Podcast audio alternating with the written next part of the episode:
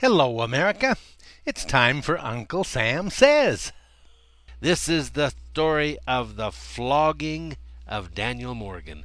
This is the story of the flogging that won the Revolutionary War. Ha! That's right. That flogging may very well have turned the course of the war and won the Revolutionary War for us, and it happened about 20 years before the war started. Okay, well, before we get to that, uh, today we start way back in the 1600s in the Welsh countryside where Henry Morgan was born. He was born in 1635 to a farmer, Henry Morgan. Now, uh, our story is about Daniel Morgan. Well, this is Henry Morgan, who was Daniel's great great grandfather. Young Henry Morgan had no such thoughts of becoming a farmer. He went to sea. He learned from the best and soon had a command of his own.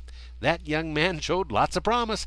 He decided to go to the West Indies and become a privateer. now, you need to understand a couple things. Uh, first of all, a, a privateer is not a pirate.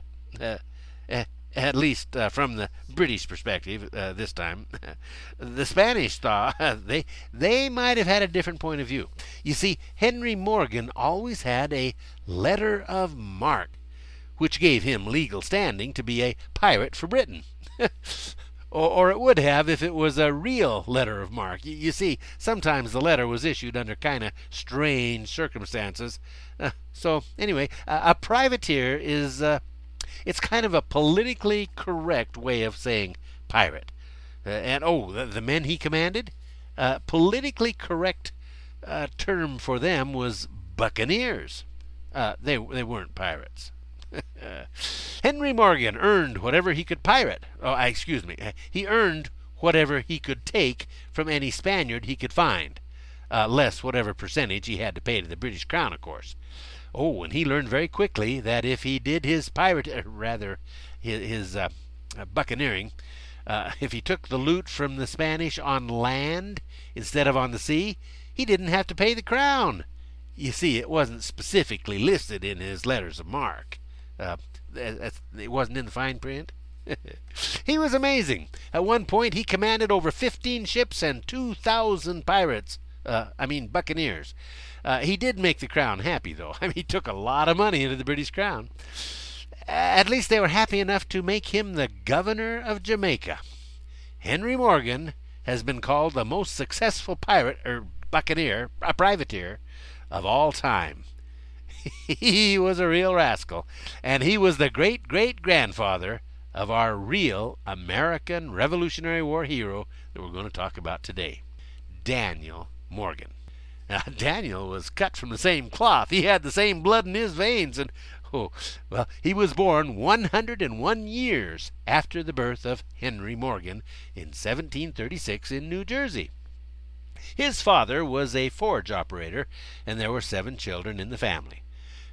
Daniel bred true to the bloodline of old good old Henry Morgan.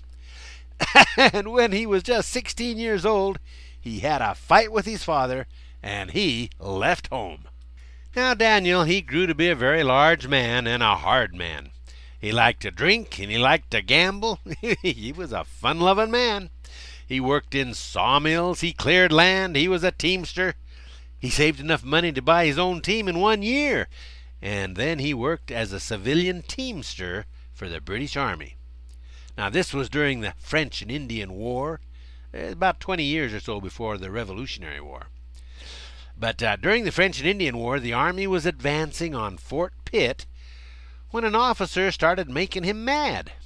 Now, staying true to his Henry Morgan bloodline, one day he got his fill of that British superior officer and he punched him out. well, General Burgoyne was the commanding officer, and uh, he decided that wasn't a very good idea to punch out officers, and especially if you're a civilian. So he decided to make an example of poor Daniel. He condemned him to death, and it was to be the most horrible death anybody could imagine. He was tied to a post and given 499 lashes. Well, that usually killed the men. Daniel surprised everybody, and he lived through it. And are we glad he did? It gave him an undying hatred of the British Army that very well may have been a big part in our winning the Revolutionary War. Let me explain. Yepper, because General Burgoyne had a civilian teamster flogged, that act may have cost him the loss of the Revolutionary War twenty years later. That's right, the same General Burgoyne. I wonder how many times General Burgoyne wished he had either had just had Daniel Morgan shot, either that or just let him go. Oh, yes, Daniel Morgan became a great pain to the British Army.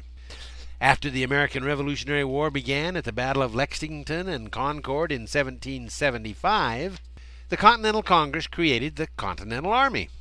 They called for the formation of ten rifle companies from the middle colonies to support the siege of Boston, and late in June of 1775, Virginia agreed to send two.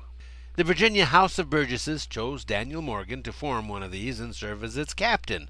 now, this is funny. You see, back then, they say, hey, you go be a captain. then you had to go out and recruit your own company, find your own men. and so he went after it. He recruited 96 men in 10 days and assembled them at Winchester on July 14th. He then marched them to Boston, Massachusetts in only 21 days, arriving in August 6, 1775. He led an outstanding group of snipers nicknamed Morgan's Sharpshooters. And boy, were they ever. Okay, later that year, Congress authorized an invasion of Canada. Colonel Benedict Arnold convinced General Washington to send an eastern offensive against Quebec in support of Montgomery's invasion. Washington agreed to send three rifle companies from among his forces at Boston, if they volunteered, and, and all of the companies volunteered, so lotteries were used to choose who'd go, and Morgan's company was among those chosen, and Benedict Arnold selected Captain Morgan to lead all three companies as a unit. The expedition set out from Fort Western on September 25, 1775, with Morgan's men leading the advance party. Now remember, Morgan's men, they were the sharpshooters. They had the long rifles. They started with over a thousand men, but by the time they got there, they only had about 600. Tough journey. When Montgomery arrived, they attacked, and the Battle of Quebec, 1775, was on the morning of December 31st. The Patriots attacked in two thrusts commanded by Montgomery and Arnold. Arnold led the attack against the lower city from the north, but went down early with a bullet in his leg.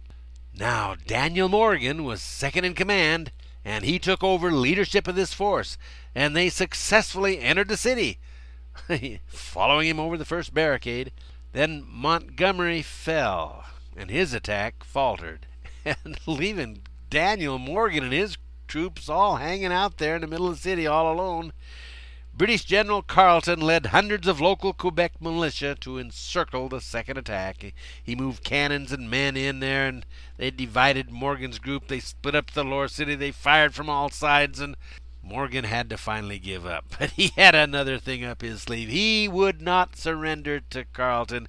He surrendered his sword to a local French priest, refusing to give it to Carleton for a formal surrender. Morgan was among 372 men captured. He remained a prisoner of war until exchanged in January of 1777. And you can bet he hated the British Army. He hated them. They nearly killed him. They flogged him. And, oh, I can imagine how he felt. Well, Hey, folks, thanks for listening. We'll finish this story up tomorrow. Till then, tell your friend, speak with boldness, and keep your powder dry.